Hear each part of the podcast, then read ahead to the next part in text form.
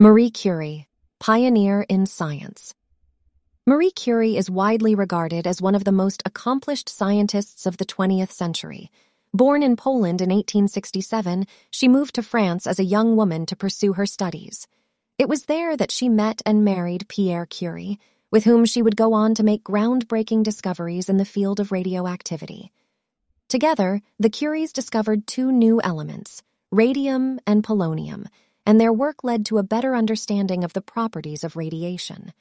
Marie Curie also developed the theory of radioactivity and coined the term to describe the phenomenon.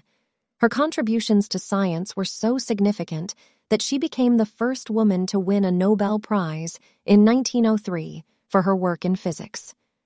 Curie continued to break barriers throughout her career, becoming the first woman to teach at the University of Paris and the first person to win a second Nobel Prize, this time in chemistry. Her pioneering work paved the way for countless other scientists and helped to shape our understanding of the natural world.